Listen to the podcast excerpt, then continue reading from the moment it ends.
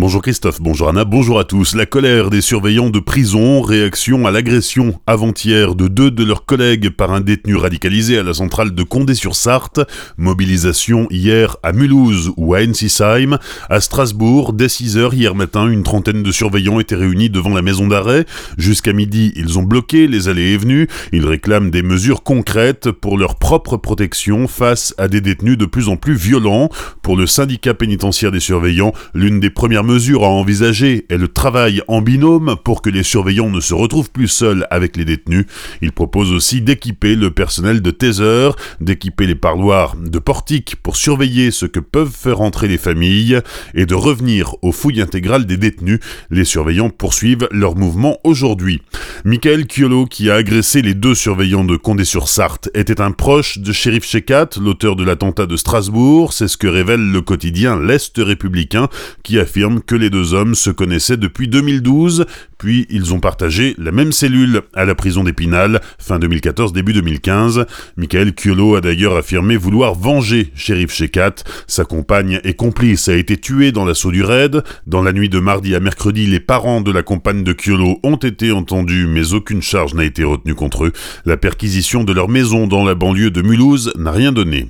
À Colmar, les chefs d'entreprise prennent part eux aussi au grand débat national. Une vingtaine d'entre eux s'est retrouvée hier à l'initiative de la CCI Alsace Eurométropole, du MEDEF Alsace et de la CPM 68. Une rencontre constructive qui a permis de faire émerger plusieurs propositions sur les transports du quotidien par exemple, ou sur la lutte contre le gaspillage, le travail en circuit court ou la simplification administrative.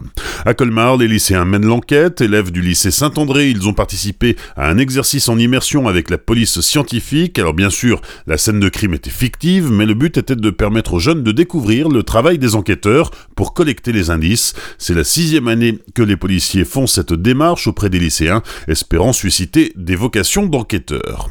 Rendez-vous au carnaval de Célestat ce week-end. Portrait de char aujourd'hui avec les Risseurs de Célestat. L'association participe à la cavalcade des Machores depuis 19 ans, avec à chaque fois un nouveau thème. Cette année, le char s'inspire de la série télé Game of Thrones.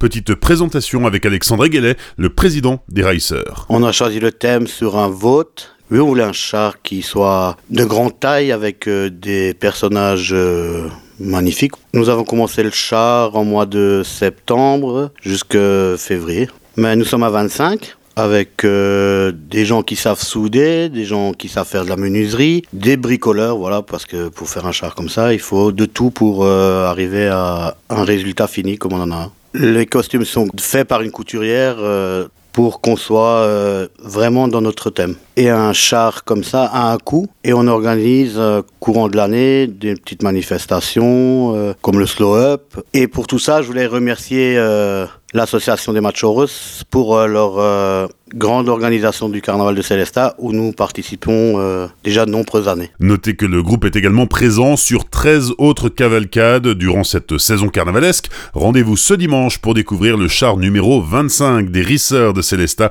à l'occasion de la cavalcade des Machores.